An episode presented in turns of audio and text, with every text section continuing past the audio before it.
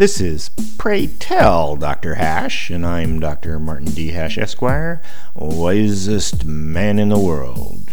Because the competition just ain't that tough. And these are things I wish someone had told me. Today's topic home ownership.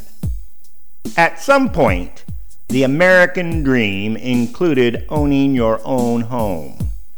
It used to be that your house factored into your self image.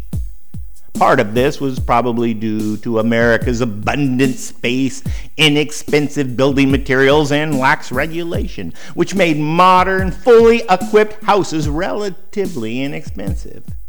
However, after the 2008 crash, largely as a result of a housing bubble, plus the modest prospects of the millennial generation, the ideal of owning a house, especially a large one, is no longer as important.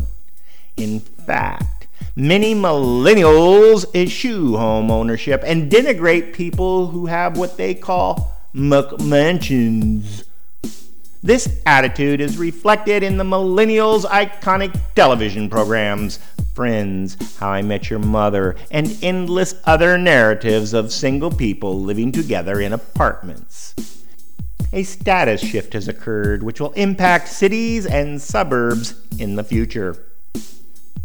The traditional value of single family home ownership comes from after World War II, which was a couple generations ago, and there is special income tax deductions as an incentive to buy a house.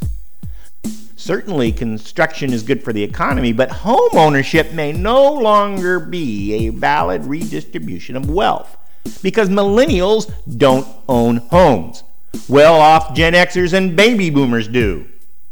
Millennials are more into urban areas, apartment living, and mass transit, but these things don't get tax incentives. The anger from millennials and their call for getting rid of all deductions is because they can't take advantage of them.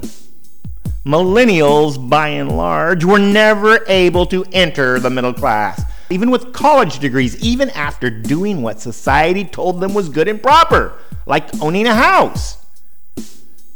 There will always be new home construction in areas where people migrate to, but the boom of previous decades is over. Home ownership simply does not make sense to the average young American. For more, see my website at martinhash.com.